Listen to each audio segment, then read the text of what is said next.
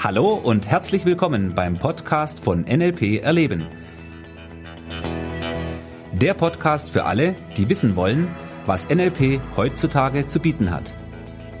Viel Spaß!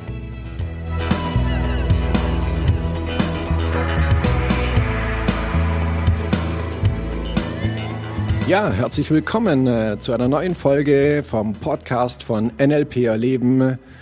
Ja, hier ist Thomas Pandur und ich habe auch diesmal wieder ein sehr interessantes Thema für dich mitgebracht. In dieser Folge vom Podcast geht es um das Thema Spitzenleistung. So, wir wollen uns ein bisschen damit beschäftigen, wie das Thema Lernen funktioniert, aber auch mit dem Thema Spitzenleistung, weil das Thema Spitzenleistung war einer der Kernpunkte, aus denen heraus NLP überhaupt entstanden ist. Richard Bandler hat vor vielen Jahren, das ist jetzt fast 50 Jahre her, hat immer diese Frage interessiert, was machen denn eigentlich Leute, die überdurchschnittlich gut sind in ihrem Bereich im Vergleich zu anderen Leuten, die nur mittelmäßig oder sogar schlecht sind? Ja, was ist der Unterschied zwischen Mittelmaß und Spitzenleistung? So, und ähm, er wollte hierbei nicht irgendwelche grauen Theorien finden, sondern er wollte ein Modell entwickeln, mit dessen Hilfe es möglich ist, Spitzenleistungen von anderen Menschen herauszufinden, wie die das machen und für sich selber anwendbar zu machen. Achtung, das ist sehr wichtig, weil NLP, ähm, einer der Punkte, der wirklich ganz oft missverstanden wird, ist der, dass die Leute denken, es hat etwas mit Kopieren zu tun, mit Nachmachen zu tun. Und so wird NLP leider sehr oft unterrichtet und auch angewendet. Und ähm, das ist nicht das, worum es geht. Ja, es geht nicht darum, jemanden anders nachzumachen oder äh, sich Dinge zu klauen oder zu kopieren oder zu stehlen. Ja, das ist nicht der Punkt. So, was uns interessiert, ist diese Frage erstmal von dem zwischen Mittelmaß und Spitzenleistung und was können wir davon für uns nutzen? So, und das ist wirklich eine sehr spannende, ähm, ein spannendes Thema und deshalb hier ein paar Informationen da dazu. Ich habe schon über Virginia Satir gesprochen. Virginia Satir war eine wirkliche Spitzentherapeutin. Es gab damals in dieser Entstehung von NLP gab es drei Menschen, drei Therapeuten, die sozusagen als Modell dienten. Als Modell deshalb, weil sie eben in dem, was sie gemacht haben, überdurchschnittlich gut waren. Ja, es waren wirkliche Meister in ihrem Fach. Und die erste Person, über die ich ja schon gesprochen habe, war Virginia Satir. Und Virginia war eine Familientherapeutin und sie war wirklich exzellent in ihrer Arbeit. Ja. Wenn sie mit Familien gearbeitet hat, hat sie sehr hohe Erfolgsquoten gehabt. Sie hat sehr oft den Leuten helfen können. So, und der zweite im Bunde war Fritz Perls. Fritz Perls war, ist der Begründer der Gestalttherapie, ist auch eine Therapieform. Und er hat sehr verrückte Seminare gemacht, aber irgendwie hat es auch dazu geführt, dass die Leute sich verändert haben. Ja, und äh, der dritte im Bunde, das war Milton H. Erickson aus Arizona.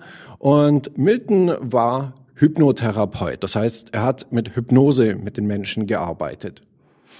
So, und äh, diese drei Therapeuten, die ja sehr unterschiedliche Therapieformen hatten, von der Hypnose über Familientherapie, über Gestalttherapie, was ja sehr unterschiedliche Therapierichtungen sind, ähm, waren dennoch in ihrem Bereich extrem gut, außergewöhnlich gut.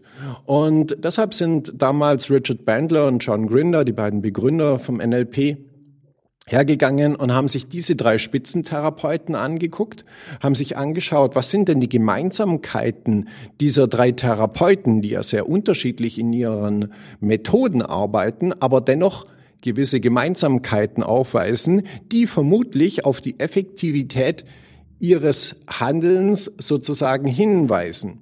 Interessant dabei ist, dass das, was sie herausgefunden haben, kommt sehr viel eben aus dem Unbewussten. Das heißt, sie haben unbewusst sehr viel gemacht, was zu guten Ergebnissen geführt hat, was sie aber mit dem Bewusstsein so nicht beschreiben oder wahrnehmen konnten.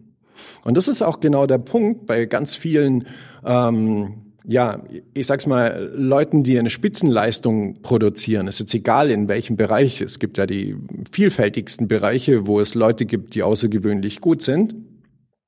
Wenn du diese Leute fragst, wie machst du das, dass du so gut bist, ja, die Erklärungsmodelle oder Erklärungen, die hierzu kommen, die sind in der Regel wenig tauglich, um jemandem zu helfen, diese Leistung zu reproduzieren oder selber besser zu werden. So, und ähm, das ist genau das, wo Virginia Satir ja gerne als intuitive Person bezeichnet wird. Naja, wie kannst du jetzt selber intuitiv werden? Ja, ist ja erstmal eine Frage, die wir so gar nicht beantworten können, ja, weil es gibt ja nicht die Anleitung für Intuition. Ja, und ähm, deshalb ist eben diese Frage nach dem, wie Spitzenleistung funktioniert, eine, die wir auf der Ebene nicht lösen können. Und was Bandler und Grinder damals herausgefunden haben, ist, dass, dass eben das Unterbewusstsein diese Dinge macht, aber das Bewusstsein durchaus nur Teile oder wenig davon mitbekommt. So, und sie haben sozusagen, sind hergegangen und haben diese drei Spitzentherapeuten äh, modelliert, so wie wir das im NLP nennen, ähm, um herauszufinden, was diese Meister der Kommunikation machen. Damit hat das Ganze natürlich aber noch nicht geendet, sondern die Reise ging da ja erst richtig los, weil ab dem Moment haben sich dann natürlich Bandler und Grinner mit zahlreichen anderen Spitzenkommunikatoren beschäftigt, um herauszufinden, was die so machen. Ja, Spitzenverkäufer, Führungskräfte, ähm, Lehrer, ähm, Politiker, ja, Militär, Scharfschützen, ja, was macht ein außergewöhnlich guter Scharfschütze im Vergleich zu einem äh, durchschnittlichen Schützen. Ich weiß, es ist ein bisschen negatives Beispiel, aber es geht nur darum zu verdeutlichen, ähm, was eben der Unterschied ist. So, und das, was dabei heraus entstanden ist, ist sozusagen diese Technologie, über die wir heute verfügen, mit deren Hilfe wir hergehen können und uns die Frage stellen können, okay, was macht eine Person, ähm, um in ihrem Bereich außergewöhnlich gut zu sein? Was sind die Muster, die sich dahinter verbergen? Und ich hatte das vorhin kurz angesprochen. NLP wird gerne in dem Bereich eingesetzt, dass die Leute ähm, dieses Modeling, so wie wir das im NLP nennen, verwendet wird, um andere Leute nachzumachen oder um deren ähm, Erfindungen oder ja deren Verhalten zu kopieren.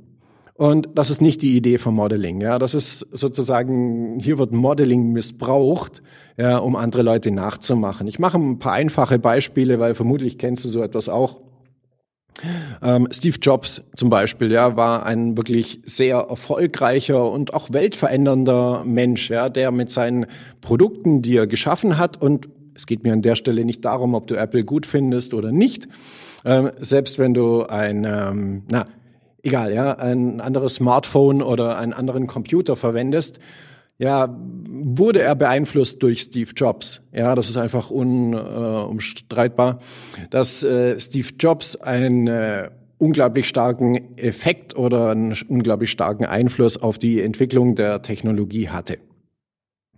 So, und ähm, wenn Leute jetzt hergehen, und das ist sehr häufig, könnt ihr das beobachten, im Bereich von IT und ähnlichen Bereichen, ja, wenn jemand jetzt hergeht und zieht sich oder ja, zieht sich einen Rollkragenpulli an, so wie Steve Jobs ihn immer getragen hat, dann ist das ein äußeres Zeichen von Steve Jobs, von seiner Persönlichkeit, von seiner Erscheinung, ja, die aber nichts mit Steve Jobs zu tun hat. Weil ob Steve Jobs einen Rollkragenpulli anhat oder ein T-Shirt, ändert nichts an seiner Persönlichkeit.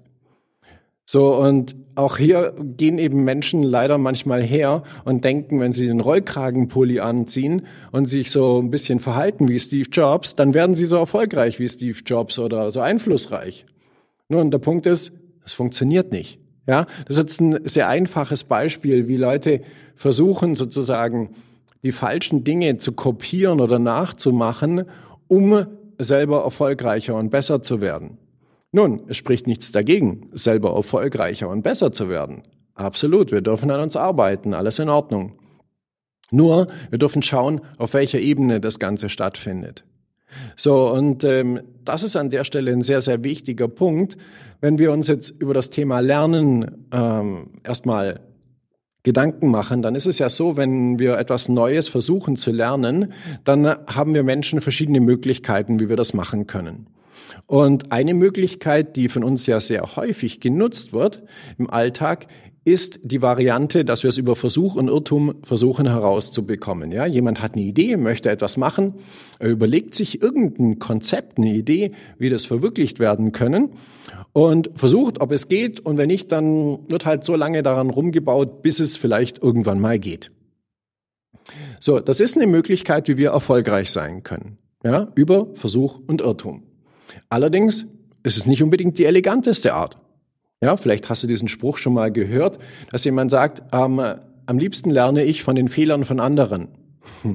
Ja, also von den eigenen Fehlern zu lernen, ist schon mal eine coole Idee, weil wenn du etwas machst und stellst fest, es war nicht das Ergebnis, was du produziert hast, okay, gut, dann lernst du daraus und veränderst das und machst in Zukunft andere Dinge.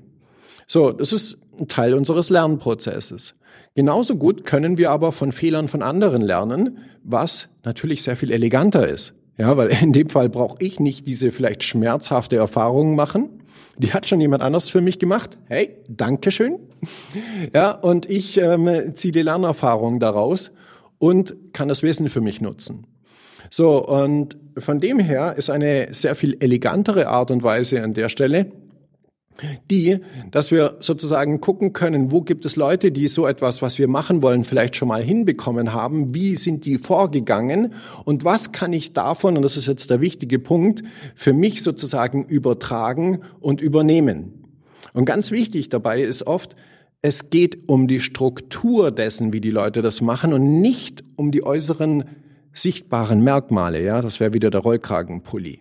Das ist nicht der Punkt, sondern wir müssen da ruhig, äh, wir dürfen dadurch ein bisschen tiefer hinschauen und eben in die Struktur hereingehen. So, und das ist für uns im NLP ein ganz wichtiger Punkt und auch einer, den wir sehr effektiv nutzen können. Dass wir uns die Frage stellen, okay, wie funktioniert die Spitzenleistung und wie können wir von erfolgreichen Leuten Dinge lernen und daraus Neues generieren, ja, Neues für uns, weil du kannst immer nur nur die beste Version von dir selber werden. Und das ist viel mehr wert als die beste Kopie von irgendjemand anders. Ja? Und das ist genau das, worum es geht. Es geht nicht darum, andere nachzumachen. Es geht darum, ein guter Lerner zu werden. Und es geht darum, dass du die beste Version von dir erschaffst, die für dich möglich ist. So, und dabei wünsche ich dir wie immer maximalen Erfolg. Lass es dir gut gehen und wir hören uns in der nächsten Folge bis bald, mach's gut. Tschüss, dein Thomas.